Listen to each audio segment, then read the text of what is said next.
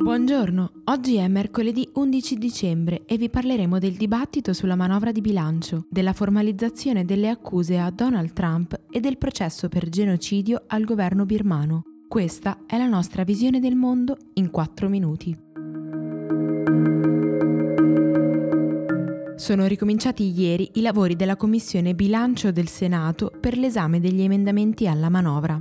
La decisione del governo di limitare l'esame della Camera a un passaggio formale non è piaciuta ai presidenti Fico e Casellati che hanno espresso preoccupazione per l'accelerazione impressa nell'iter di discussione della legge. Ora si attende dunque il voto dei senatori venerdì su quello che è il frutto dell'intesa tra le forze di maggioranza, il risultato di una riunione durata 14 ore.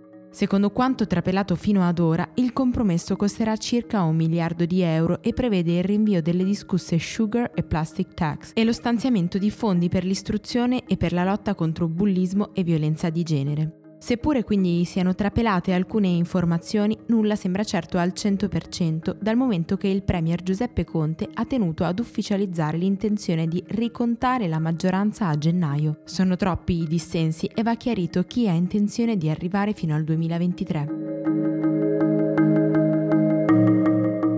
La Commissione Giustizia della Camera statunitense ha formalizzato le accuse contro Donald Trump abuso di potere e ostruzione delle attività del Congresso. Nessuno, ha detto il presidente Jerry Nadler, è al di sopra della legge, nemmeno il presidente. Tra oggi e domani è atteso il voto in commissione, mentre la prossima settimana la questione arriverà alla Camera per il verdetto definitivo. Se la mozione di impeachment dovesse passare, sarebbe la terza volta nella storia della Casa Bianca.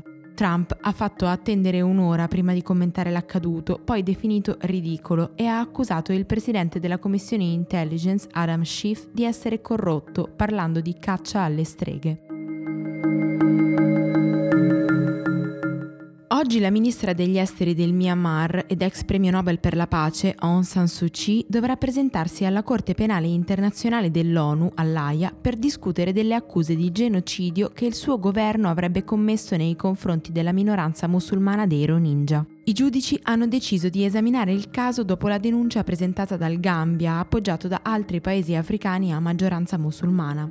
Le accuse, che se confermate porteranno a un processo che durerà molti anni, si riferiscono alle violenze sistematiche che le autorità del Myanmar hanno compiuto nel 2017 contro la popolazione dopo alcuni scontri con i suoi gruppi ribelli.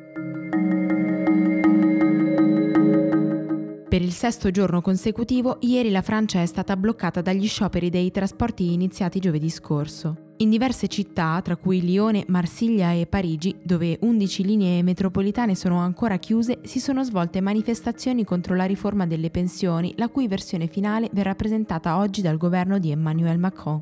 A Rennes, capoluogo della Bretagna, ci sono stati alcuni scontri tra manifestanti e polizia che ha sparato gas lacrimogeni per disperdere la folla.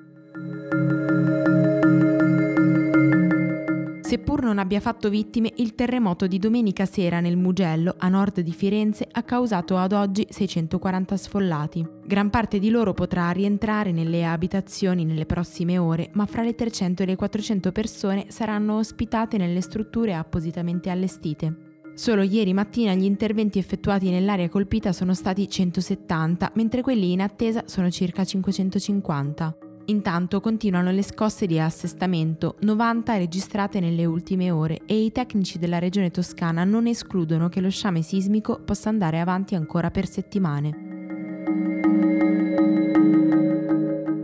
Per oggi è tutto, da Antonella Serrecchia da Rosa Uliassi, a domani.